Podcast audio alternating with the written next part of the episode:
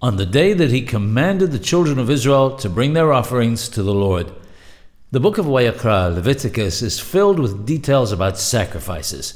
Since the destruction of the Beit HaMikdash, the temple, all sacrifices ceased. In today's politically correct atmosphere, some look askance at sacrifices as being primitive.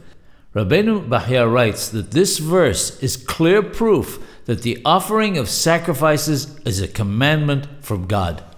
What we must understand is that this is a great kindness on God's part to us. Since He knows that one of flesh and blood is prone to sin, He gave us the sacrifices to help us atone.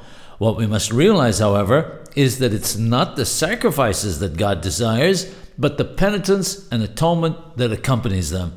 שלמה המלך, King Solomon עליו השלום, wrote in וקרוב לשמוע מתת הכסילים זבח.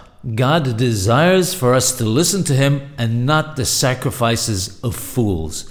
For our sins, the third Beit HaMikdash has not yet been built, but we can and must still listen to him, which is all the atonement that he desires.